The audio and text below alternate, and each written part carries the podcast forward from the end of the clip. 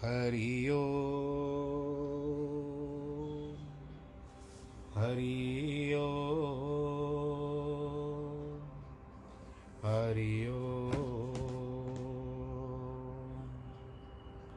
गुरुर्ब्रह्मा गुरुर्विष्णु गुरुर्देवो महेश्वरः गुरुर्साक्षात् परब्रह्म। तस्मै श्रीगुरवे नाहं वसामि वैकुण्ठे, योगिनां हृदयेन च। मद्भक्तां यत्र गायन्ति, तत्र तिष्ठामि नारद। विघ्नेश्वराय वरदाय, सुरप्रियाय, लम्बोदराय, सकलाय, जगद्दिताय। नागाननाय श्रुतियज्ञविभूषिताय गौरीसुताय, गणनाथ नमो नमस्ते। जिस घर में हो आरती, चरण कमल चितलाय तहाँ हरि वासा करे, ज्योत अनंत जगाए। जहाँ भक्त कीर्तन करे, बहे प्रेम दरिया। तहाँ हरि श्रवण करे, सत्यलोक से आए। सब कुछ दीना आपने, भेंट करूँ क्या नाथ? नमस्कार की भेंट लो, जोड़ू मैं दोनों हाथ। शान्ताकारं भुजगशयनं पद्मनाभं सुरेशं विश्वाधारं गगनसदृशं मेघवर्णं शुभाङ्गं लक्ष्मीकान्तं कमलनयनं योगिवृद्धानगम्यं वंदे विष्णुं भवभयहरं सर्वलोकैकनाथं मङ्गलं भगवान् विष्णु, मङ्गलं गरुडध्वज, मङ्गलं पुण्डरीकाक्षमङ्गलाय स्तनोहरि सर्वमङ्गलमाङ्गल्ये शिवे सर्वार्थसाधिके, शरण्ये त्र्यम्बके गौरी, नारायणी नमोऽस्तु ते। नारायणी नमोऽस्तु ते, नारायणी नमोऽस्तु ते। श्रीराम जय राम, जय जय राम। श्रीराम जय राम, जय जय राम। श्रीराम जय राम।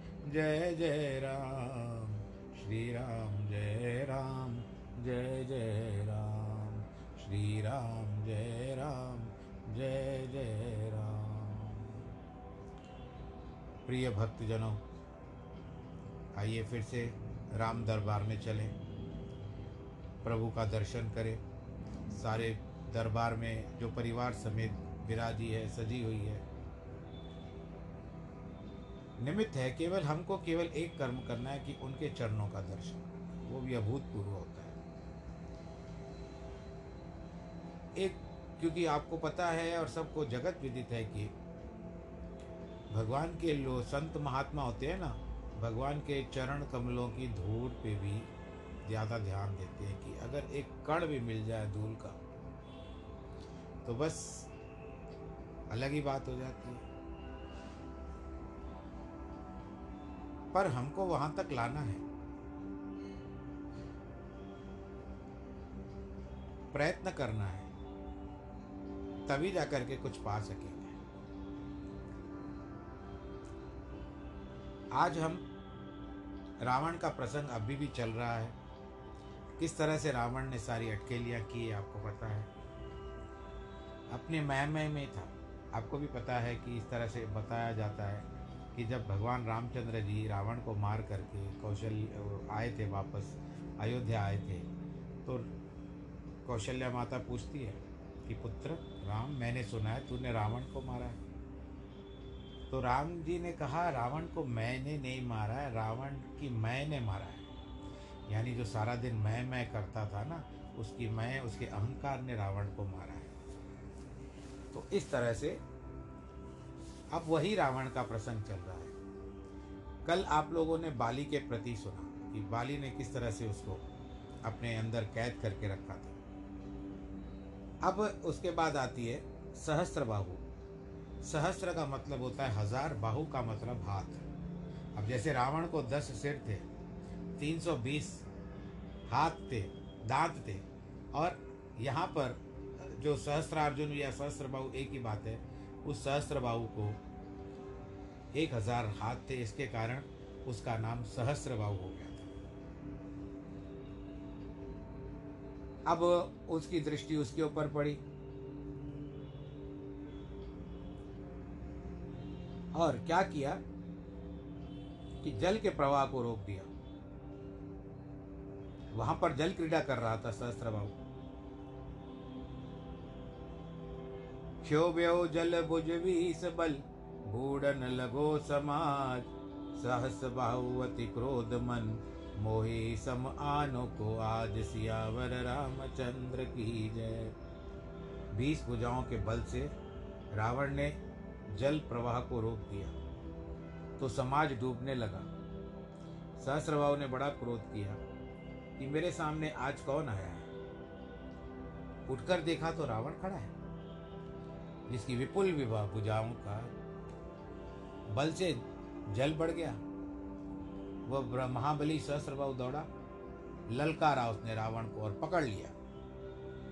देखकर स्त्रियों को बड़ा अचंबा हुआ कि कुछ दिन घुड़साल में बाँध रखा।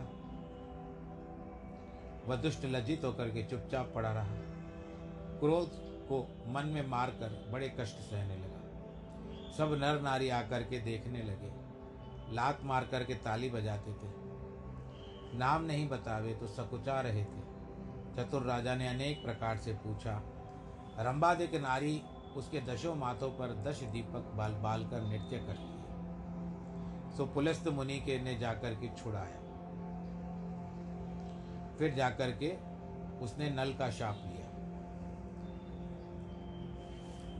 पुलस्त दादा थे, रावण के। पुलस्त के पुत्र का नाम था विश्रवा और विश्रवा के पुत्र का नाम था रावण। मार्ग में जाते रावण ने एक अत्यंत अनुपम सुंदरी स्त्री सुंदर स्त्री को देखा। वहाँ से छूटकर चंदन पुत, फूल पत्र हाथ में लिए शिव जी को पूजने जा रही थी बेचारी। उर्वशी दशानन को देखकर मन में सकुचाई। तब रावण कोमल वाणी से बोला तुम किसकी स्त्री हो? कहाँ जाती हो? उसने लज्जा के वश होकर के कोई उत्तर नहीं दिया। रावण ऐसा मतवाला हो रहा था कि माना विचार नहीं किया और कुबेर की पुत्री की पुत्री की बहू का हाथ पकड़ लिया। यद्यपि वह अप्सरा है, तथापि उस दिन नलकुबर के निकट जाती थी। इससे उसकी स्त्री कहाई। फिर उसे पहचान कर बड़ी शंका हुई। बुरा कर्म किया, यह बहुत पछताया। मन में पछताया, हृदय में बड़ा सोच कर लंकेश्वर रावण लंका को गया। उर्वशी व्याकुल होकर कुबेर नगरी अलकापुरी में आई और नल कुबर जो कुबेर के पुत्र हैं, उनको सारी बातें बताई। नल कुबर के दो पुत्र बताए गए भागवत के अंतर्गत। एक नल कुबर और मणिग्रीव, इन दोनों को नारद जी का श्राप था, जिसके कारण ये दोनों पेड़ बन गए थे। और भगवान कृष्ण ने अपनी लीला से इनका मुक्त किया था। जिसको कहते हैं यमला अर्जुन। आप लोगों ने भी कथा सुन रखी होगी। तो ये नलकूबर। नलकूबर ने अपार क्रोध करके श्रावण, रावण को श्राप दिया कि रावण का वंश क्षय हो जाए। शाप मूर्ति धारण कर लंका में वहाँ रावण बैठा था, आया। जब शाप आगे रखकर खड़ा हुआ तो रावण देखकर मुझ भय से काम किया। फिर शाप को अंगीकार कर रावण ने मन में विचारा कि ऋषियों का दंड नहीं लिया है। यह विचार क्रोध हो, क्रोधित हो गया। चार दूत ऋषियों के आश्रम में भेजे, जिन्हें देखते मुनि अपनी आध्यात्मिकता भूल गए। उनसे तब मुनि यह पूछने लगे, कहो, रावण प्रसन्न है, कुशल है? दूध बोले, मुनियो, वह सब कुशल है, तुम सुनो। रावण तुमसे भी कर लेने की इच्छा करता है। यह सुनकर के वचन सुन करके, महाभय पा करके वैराग्य विसार विषय विचार करने लगे। अरे हम लोगों के पास है क्या जो हम रावण को दे? कर किस प्रकार से मान रहा है? दूतों को सौंप ज्ञानी। भाई, जिस दरबार में नीति नहीं है और खल मंडली जुड़ी हुई है, यानी बुरो लोग बुरे लोग रहते हैं, वहाँ कुछ बिने दिया बिना अच्छा नहीं, बात नहीं बनेगी। इसी कारण शरीर से रुधिर निकाल करके एक घड़ा भर करके देखो किस तरह से करते दूतों को सौंप कर ज्ञानी मुनियों ने कोमल वाणी से कहा कि रावण को यह घड़ा देख करके इस प्रकार कहना कि घट उघरत क्षय हो, सहित सकल परिवार दूत तुरंत घट ले गए। लंकापति दरबार सियावर रामचंद्र की जय। घड़े के उघरते ही परिवार सहित तुम्हारा नाश हो जाएगा। दूत तुरंत रावण के पास वो घड़ा लेकर के दरबार में गया।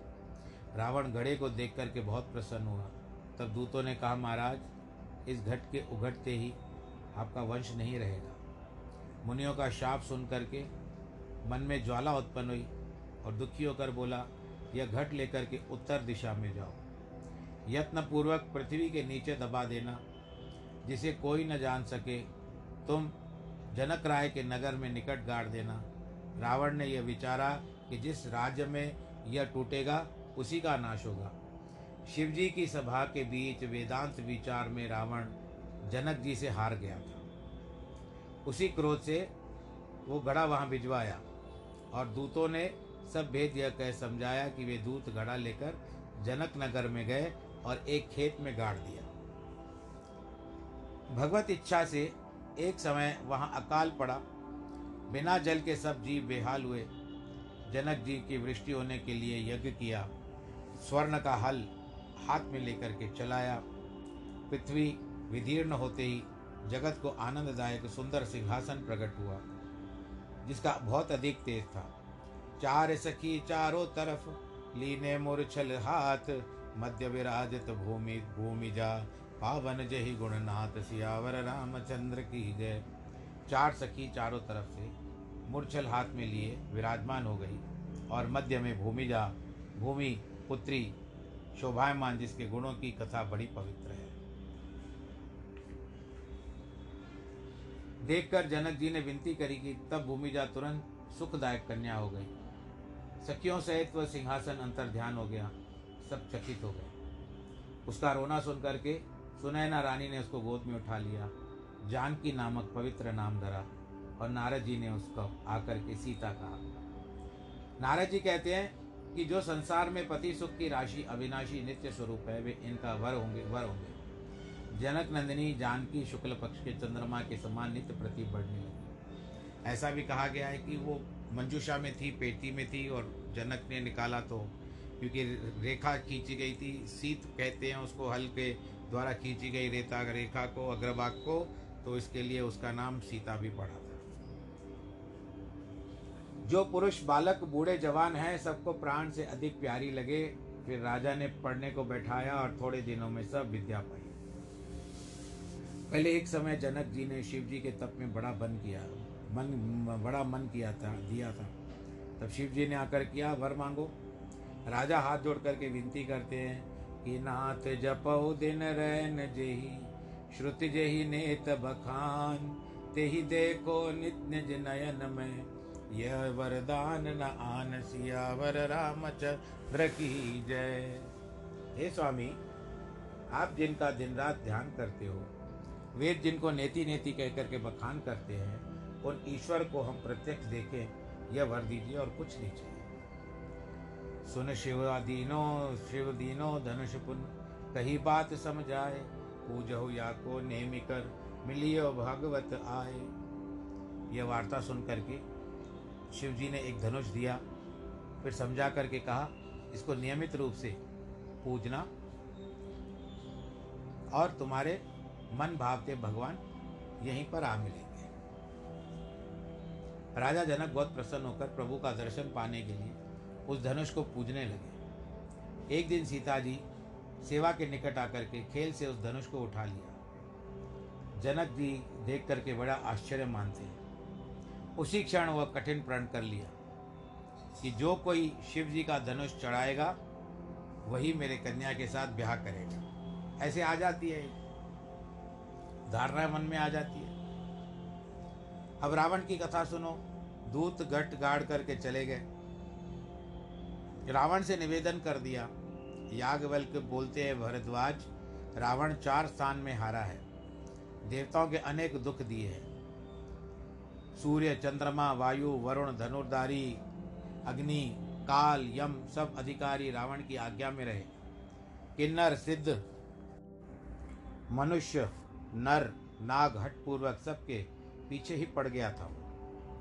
ब्रह्मा की सृष्टि में जहाँ तक शरीरधारी है, सब नर, नारी रावण के वश में हो गए सब कोई भयभीत होकर रावण की आज्ञा मानने लगा और नित्य नम्रता से उनके चरणों में सिर निभाने लगा।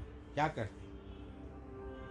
अपनी भुजाओं के बल से संसार को वश कर किसी को स्वतंत्र नहीं रखा। सब राजाओं के बीच में रावण अपने विचार से राज्य करने लगा। था दक्षिण में, परंतु जिस तरह से उसने सब पर अपना कब्जा करके रखा था। देवता, यक्ष, नर, गंधर्व, किन्नर और राजाओं की अनेक कन्याएँ अपने बाहुबल से जीत करके ब्याह कर ली थी, जो बड़ी सुंदर थी। जो कुछ इंद्रजीत से कहा सो सब मानो उससे पहले ही कह रखा था कि जिस समय रावण अनिति करने लगेगा, तब कुबेर ने अपना एक दूत उसके पास भेजा कि अनिति मत करो। यह सुनकर रावण कुबेर पर चढ़ाई कर गया और उसे जीतकर यमराज से युद्ध करने गया। यमराज उसकी आयु विचार कर देवताओं के कहने पर उसके सामने अंतर्ध्यान हो गए। फिर वहाँ से इंद्रलोक को गया और घोर संग्राम हुआ। तब इंद्र ने रावण को पकड़कर बांधा कि सुन मेघनाथ स्वर्ग में गया और महाघोर युद्ध युद्ध करके अपने पिता को छुड़ा करके आया और इंद्र को पकड़ कर लाया। तब ब्रह्मा जी लंका आए। इंद्रजीत से अनेक वर दे अमोक शक्ति ले, देकर इंद्र को छुड़ाया। पहले जिनकी आज्ञा दी, उसका चरित्र सुनो। देखने में भयंकर रूप सभी पापी निश्चर के, निश्चरों के समूह देवताओं को दुख देने वाले बड़े बड़े राक्षस उपद्रव करते हैं। माया अनेक रूप माया के अनेक रूप धारण करते हैं। जिस प्रकार धर्म निर्मूल हो, वे सबसे राक्षस, वेद प्रतिकूल उपाय करने लगे। जिस जिस देश में गौ ब्राह्मण पावे, उस नगर गांवपुर में आग लगा दे। अच्छे आचरण नहीं नहीं तो वेद ब्राह्मण गुरु को नहीं माने। न भाग, भगवान की भक्ति, न यज्ञ, न जप, न तप, स्वप्न में भी वेद पुराण सुनाई नहीं देते। जप योग विरागा, तप मख बागा, श्रवण सुने दश शीशा। आप ही उठ दावे, रह न पावे, धर सब गाले खीसा अस भ्रष्ट अचारा, भा संसारा, धर्म सुनिए नहीं काना। ते ही बहु विधि त्रासे, देश निकासे, जो कहे वेद पुराना। जप, योग, वैराग्य, तप, यज्ञ, भाग, रावण, जहाँ कहीं सुने, आप उठ करके दौड़ने, रहने नहीं दे, सब विध्वंस कर देता था। ऐसा भ्रष्ट आचार संसार में हुआ कि धर्म कानों से सुनाई नहीं देता था। धर्म तो जैसे अंतर ध्यान हो गया था। किसी को धर्म के बारे में कोई ज्ञान थी, ज्ञान की नहीं थी, जानकारी नहीं थी। वर्ण, धर्म क्या होता है? जो अनिति दुष्ट राक्षस करते थे, सो वर्णी नहीं जाती। और हिंसा पर जिनकी प्रीति है तो उनके पापों का क्या ठिकाना है? बहुत से कल यानी बुरे विचार वाले। चोर ज्वारी बढ़ गए। पराय धन, पराय स्त्रियों को ठगने वाले बन गए। जो माता पिता देवताओं को नहीं मानते और साधुओं से सेवा कराने लगे। शिव जी बोले, पार्वती, जिनके ये आचरण है, उन प्राणियों को भी राक्षसों के समान ही जानो। धर्म बहुत, धर्म की बहुत हानि देख करके, अति भयभीत होकर के आखिर पृथ्वी को व्याकुल होकर पृथ्वी भी व्याकुल हो गई और कहने लगी, पहाड़, नदी, समुद्र, मुझे ऐसा भार कभी बोझ नहीं लगता, लेकिन एक पराया द्रोह करने वाले का है। सभी धर्म विपरीत दिखते हैं, किंतु रावण डर से कोई नहीं, रावण के डर से कोई भी नहीं करता था। आखिर पृथ्वी माता ने क्या किया? गऊ का रूप धारण करके मन में विचार का, जहाँ देवता मुनि थे, वहाँ गए अपना दुख रो करके सुनाया कि किसी से कोई काम नहीं होता है। सुर, सुन, सुर, मुन गंधर्वा मिलकर सर्व गए विरंच के लोका। संग जोगो तनुदारी, भूमि विचारी, परम विकल भय शोका। ब्रह्मा सब जाना, मन अनुमाना, मेरो कछु न बसाई। जा करते दासी, सो अविनाशी, हमरो तोर सहाई।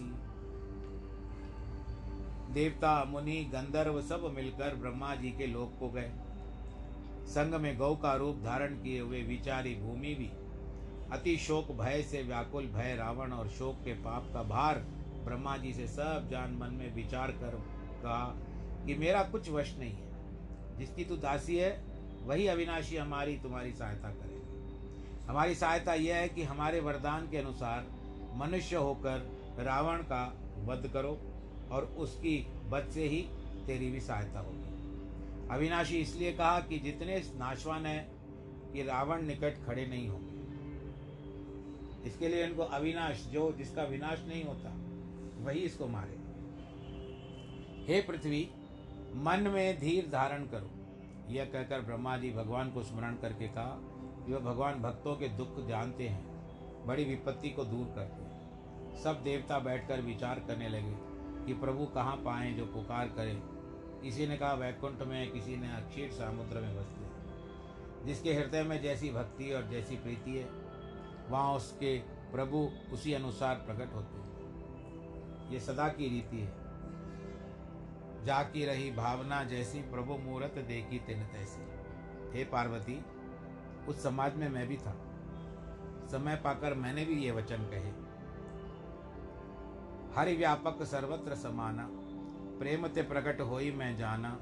देश काल दिश विदेश विदिश हो माही, कहू सो कहा जहाँ प्रभु ताई परमेश्वर सर्वव्यापक है। सर्वत्र समान है।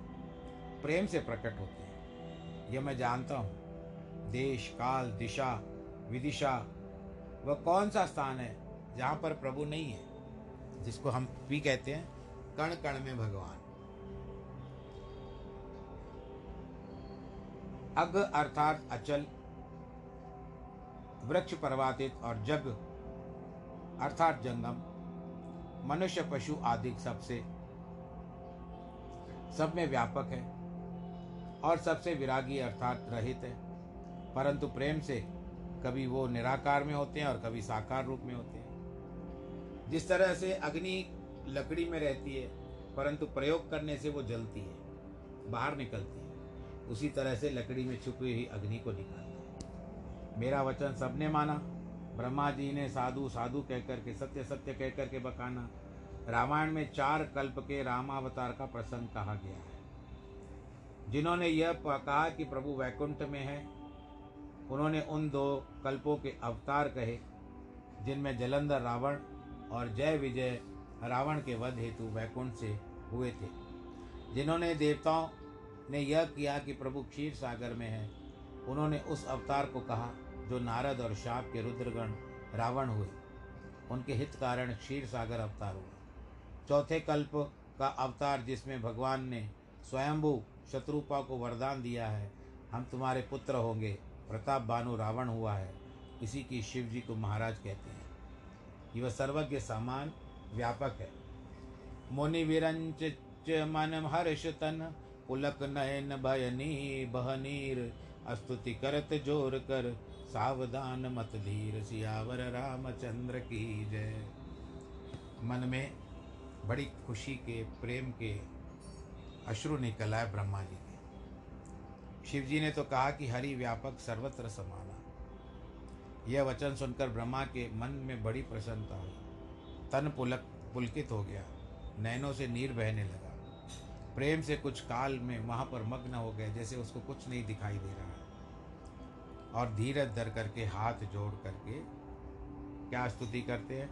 जय जय सुर नायक जन सुखदायक प्रणत पाल भगवंता। गोद्विज हितकारी जय असुरारी सिंधु सुता प्रिय कंता। पालन सुर धरणी अद्भुत करणी मरम न जाने कोई। जो सहज कृपाला, दीन दयाला करहु अनुग्रह सोई जय जय अविनाशी, सब घटवासी, व्यापक परमानंदा। अवगति गोतीता, चरत पुनीता, माया रहित मुकुंदा। जेल, जेहिला विरागी, अति अनुरागी, विगत मोह मन वृंदा। निश्वासर द्यावही हरे गुण गावई जयति जयति सचिदानंदा अब इसका हम लोग विचार कर ले। इस छंद में ब्रह्मा जी अपने संपूर्ण हेतु कहते हैं कि, हे सुरनायक, आपकी जय हो। सुरनायक कहने का यह प्रयोजन है, आप देवताओं के रक्षक हैं, मनुष्यों के सुखदायक हैं। दोनों के पालन करने वाले हैं। गौ ब्राह्मणों के हितकारी हैं और ये सब विपत्ति में असुरों के हाथ पड़ गए हैं। अधर्म बढ़ गया है। ये मैं कह रहा हूँ, जिन असुरों के आप शत्रु हैं, आप सिंधु सुता अर्थात लक्ष्मी के पति हैं। वे तो असुरों के साथ, वो असुरों के हाथ पड़ गई है। तो सब बातें विपरीत हो रही है। आप भगवान हो, हमारी सहायता करो। आपकी जय हो जो ये शंका हो कि आप तो समदर्शी हैं, विषम कैसे हो? देवता और पृथ्वी के पालने के हेतु आपकी करणी बड़ी अद्भुत है, जिसका कोई मर्म नहीं जानता। और यह समझा जाए कि आपके अपेक्षा पूजा और स्तुति मान आदि है तो आप सहज कृपालु दीन दयालु हो, और जो दीन दयालुता को संभार कर हम पर कृपा करो। हे अविनाशी, आपकी जय हो। आपकी जय हो। कहने का आशय यह है कि आपके असुरों के हाथ से नाश होने का भय नहीं, जिनसे, जिनको हम सब डरते हैं, और सब घटवासी कहने का अर्थ यह है कि आप सबके घट में, सबके घट में विराजमान असुरों की मति फेर दो, जिससे वह शत्रुभाव छोड़ दे और परमानंद कहने का प्रयोजन यह है कि पृथ्वी को आनंद में करो। आपकी अद्वितीय गति है प्रभु। दूसरे से नहीं बन पड़ती है। जिसको पुकारे और आप इंद्रियों से भिन्न हैं, किसी विषय को लवलेश भी नहीं है। आप तो चरित्र करेंगे, उसको पृथ्वी और राक्षस मलिन हो गई है और पुनीत हो हो जाएगी, यानी पवित्र हो जाएगी। पुनीता का अर्थ यही है। आपको पता है कि कई लोग नाम भी रखते थे, अभी भी रखते होंगे, पुनीता कह करके नाम रखते थे। आज भी रखते होंगे, पुनीता का मतलब पवित्र। अपने निकट माया की गति नहीं है। आप मुकुंद अर्थात मोक्षदायक हो। हमें विपत्ति से छुड़ाओ। जिनकी प्राप्ति के निमित्त बड़े वैराग्य युक्त महामुनियों के समूह मोह को त्याग करके प्रेम से रात दिन आपका ध्यान करते हैं। जे ही श्रेष्ठी उपाय त्रिविध बनाई, संग सहाय न दूजा। सो करहु अगारी, चिंत हमारी, जानिय भक्त न पूजा। जो भव भय भंजन, जन मन रंजन, भंजन विपत वरुता। मन क्रम वचन वचवानी मन वचन वाणी, छांड सयानी, शरण सकल सुरयूता। आपके तीन प्रकार की सृष्टि बनाई जाती है। सत्व गुण रजोगुण और तमो गुण की जिसको त्रिगुणात्मक भी कहते हैं। इसकी अधिष्ठात्रा, देवता, ब्रह्मा, विष्णु, महेश, उत्पन्न, पालन, नाश होता है। एवं आपके संग में दूसरा सहायक नहीं हो सकता है, पाप नाशक, असुरों के नष्ट करने वाले। हमारी चिंता कीजिए, हम तो भक्ति जानते हैं, न पूजा जानते हैं। केवल आपके बनाए हुए संसार को भय को सदा तोड़ने और मनुष्य के मन को सुख देते हैं। शारद शुशि श्रेषा ऋषय शेषा जाको कोई न जाना जय दीन प्यारे वेद पुकारे द्रवो सुश्री भगवान। भववारे रिधि मंदर सब विधि सुंदर गुण मंदर सुख पुंजा। मन सिद्धि सकल सुख परम भया तुर नमत नाथ पद कंचा। सरस्वती वेद शेष सब ऋषि जिसको कोई नहीं जानता जिसको दीन, दुख, प्यारे हैं, ऐसा वेद कहता है कि भगवान, हमारे ऊपर कृपा करो। संसार रूपी समुद्र को आप, मंदराचल पर्वत है, सब प्रकार के सुंदर गुणों से घर, सुखों के ढेर हैं यह सिद्धि, मुनि, देवता, सब व्याकुल होकर के आपके चरण कमलों में नमस्कार करते हैं, नमस्कार करते हैं, नमस्कार करते हैं। आप सब भी, हम भी सब भी करेंगे भगवान जी, चरणों में नमस्कार। जान सबय सुर भूमि मुन, वचन समेत सने गगन गिरा गंभीर भई हरण शोक संदेह सियावर रामचंद्र की जय।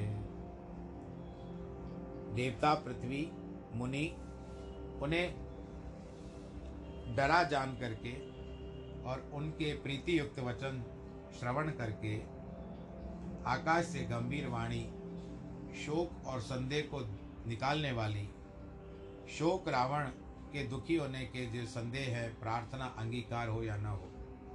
हे देवताओं, मुनि, सिद्ध, तुम लोग मत डरो। मैं तुम्हारे हेतु मनुष्य का अवतार धारण करूँगा। अंशों सहित मनुष्यों का अवतार उद्धार सूर्य वंश में लूँगा, जन्म लूँगा। कश्यप अदिति ने बड़ा तप किया है। उनको मैं पहले वरदान दे चुका हूँ। वे ही दशरथ और कौशल्या के रूप से अयोध्या में प्रकट हुए।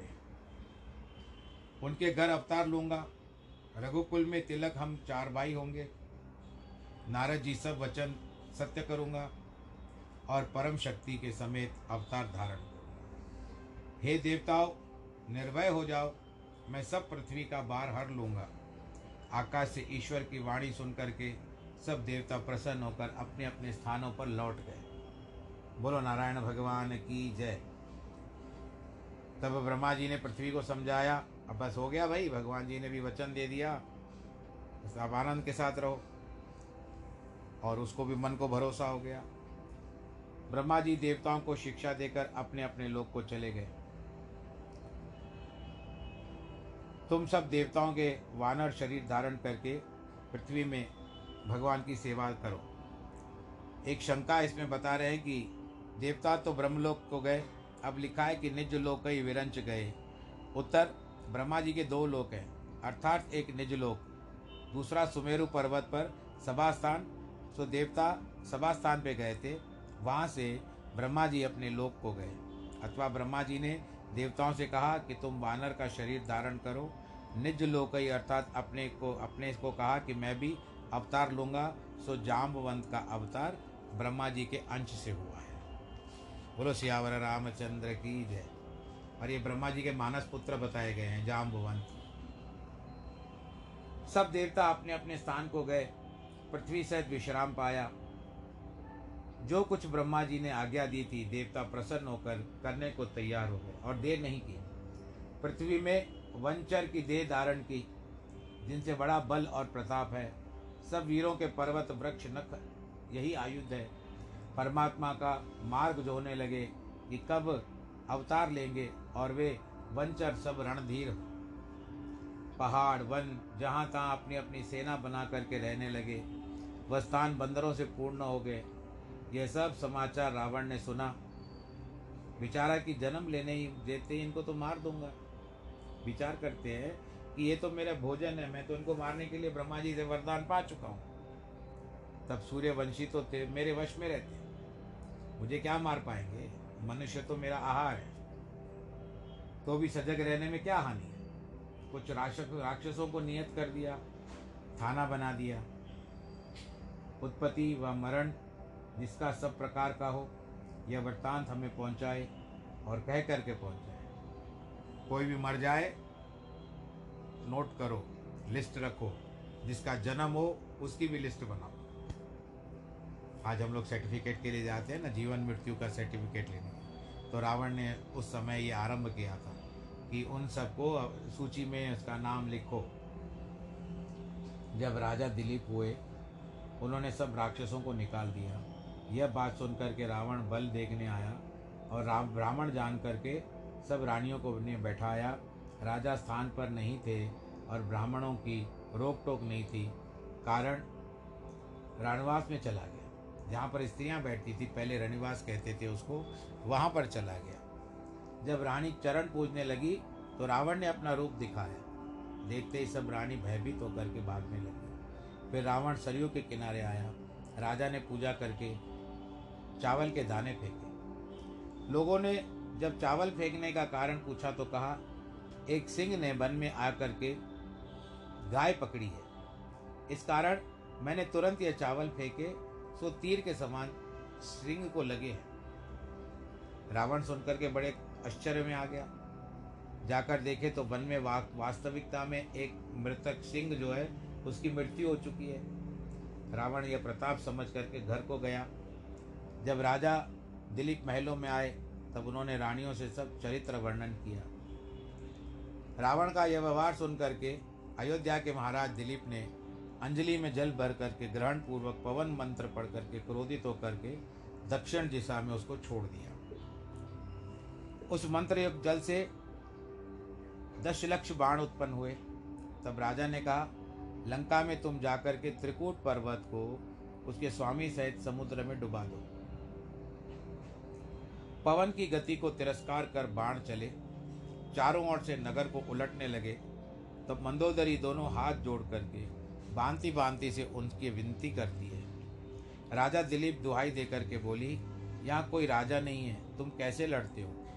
बाण राजा दिलीप के पास लौट आए। तब राजा भी कुछ सोच करके चुप हो गए। क्योंकि इसमें प्रभु की इच्छा यही होगी। इस प्रकार बहुत समय बीत गया। राजा रघु अयोध्या के राजा हुए। फिर जब रावण ने कर मांगा तो पवन बाण से लंका के बहुत घर डा दिए और मंदोदरी के वचन से बाण फिराए। फिर जब महाबलवान अज राजा हुए तो इनसे रावण बहुत युद्ध हुआ, रावण का बहुत युद्ध किया। और पवन अस्त्र से सेना सहित रावण को लंका पहुँचा दिया। इन्हें तेजवान देख करके चुप रहा, फिर दशरथ जी ने जन्म लिया। दस हज़ार सूर्य की किरणों के समान दशों दिशाओं का जिसका रथ जाए, जिसका पुत्र दश शरीर वाले पुरुष वैरी हो, उसे दशरथ कहते हैं। जिसमें दशरथियों के समान बल हो, उसको भी दशरथ कहते हैं। और रावण ने यह सुनते ही दूतों के हाथ अपना मांग भेजा, कर मांगा वे तो राजा ने अपने बाणों से लंका के द्वार बंद कर दिए। जो रावण ये किवाड़ खोल ले तो हम बिना रार कर दे दे। मंदिर के दरवाजे सब बंद हो गए। रावण से नहीं खुले। तब वे नहीं उधरे तब रावण ने हार मान ली और फिर जब दशरथ की राजधानी गए, तब रावण ने आकाशवाणी विचार करके मन में जाकर बड़ा तप किया। जब ब्रह्मा जी ने कहा, वर मांगो तो रावण जी ने अपनी अभिलाषा से बोला, राजा दशरथ के जो पुत्र उत्पन्न नहीं हुए उसको कोई पुत्र उत्पन्न नहीं होना चाहिए, दशरथ को। ब्रह्मा जी ने सुनकर के मन में दुख मान करके तो दे करके, वर दे करके तो चले गए। तब रावण कौशलपुरी में जाकर के कौशल्या को चुरा लाया। मंजूसा पिटारी सहित समुद्र में राघव मच्छप को सौंप। ब्रह्मा जी रावण रूप धर करके पुत्री मांग लाए और उसको वन में धर दिया। वन में धर के ब्रह्मा जी अपने लोक को चले गए। कहाँ सुमंत ने पट खोल करके देखा तो कन्या से कोमल वाणी से बोले, तुम किसकी कन्या हो? तब कौशल्या वाणी उच्चारण की कि हम कौशल राज के कन्या हैं। वह नहीं जानती कि कौन बन लाया है। यह सुनकर के सुमंत मन में बड़ा प्रसन्न हुआ। फिर उसको कौशलपुर ले आए। वहाँ के राजा के यहाँ रोदन हो रहा था। राजा को जा करके पिटारी तथा कन्या दी जिस प्रकार मिली सो कहा। राजा सुमंत से कहा, हे तात, तुम कौन हो? सुमंत बोले, हे स्वामी, सुनिए, अयोध्यापुरी के राजा हैं। उनका नाम दशरथ है, बड़े धर्मात्मा हैं और और वो बड़े गुणवंत भी हैं। गुणों के धाम भी है।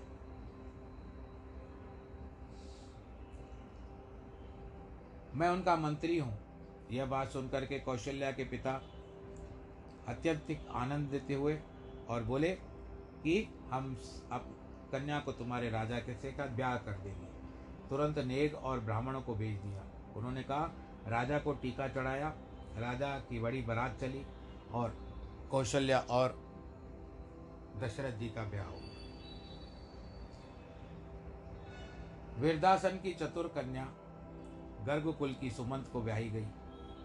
यानी उस समय सुमंत जो मंत्री था, उनका भी ब्याह हो गया।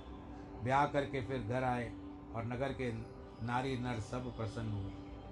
फिर दशरथ की कश्मीर के केकय देश के राजा की पुत्री से ब्याह हुआ और सुमित्रा से भी ब्याह किया। यह सब सुंदर चरित्र बताया गया है। अब इसमें क्या कहते हैं कि अयोध्यापुरी के यही राजा रघुकुल तिलक दशरथ, जिनका यश शास्त्रों में विदित है, बड़े धर्मात्मा, गुणों के समुद्र, मन में जिनके भगवान की बहुत भक्ति की थी और इन्हीं के घर में भगवान अवतार लेकर के आए थे, आज समय ने कर दिया इशारा। और प्रसंग को विश्राम देने का समय आ चुका है। आप सब लोग आनंदित रहें, प्रसन्न रहें। राम की कृपा, भक्ति आपके ऊपर बनी रहे। राम की भक्ति करें, नारायण जी की भक्ति करें, किसी भी प्रकार से भगवान जी को प्रसन्न करने का प्रयत्न करें। आज जिनके वैवाहिक वर्षगांठ है अथवा जन्मदिन है, उनको बहुत बहुत बधाई और भगवान जी से आशीर्वाद प्राप्त हो उनको। कोरोना में अपना ध्यान रखिए, हाथों को साफ़ करते रहिए, सैनिटाइज़र का प्रयोग करें और सामाजिक दूरी को नियमित रूप से धारण करें, जहाँ भीड़ भाड़ वाले इलाके हैं वहाँ ना जाएँ। तत्पश्चात मास्क ज़रूर पहने। जितना हो सके अपने आप को भी सुरक्षित रखें, परिवार को भी सुरक्षित रखें। बस तुलसी संसार में सबसे मिली है ना जाने किस रूप में नारायण मिल जाए। परंतु पकड़ करके नहीं रखना, अगर सबसे मिलना ही है तो दूर से उनको हाथ जोड़ लेना। मैं भी अभी प्रभु को हाथ जोड़ता हूँ। सर्वे भवन्तु सुखिन, सर्वे सन्तु निरामया, सर्वे भद्राणि पश्यन्तु, मा कश्चित्, दुःखभाग् भवेत्। नमो नारायण।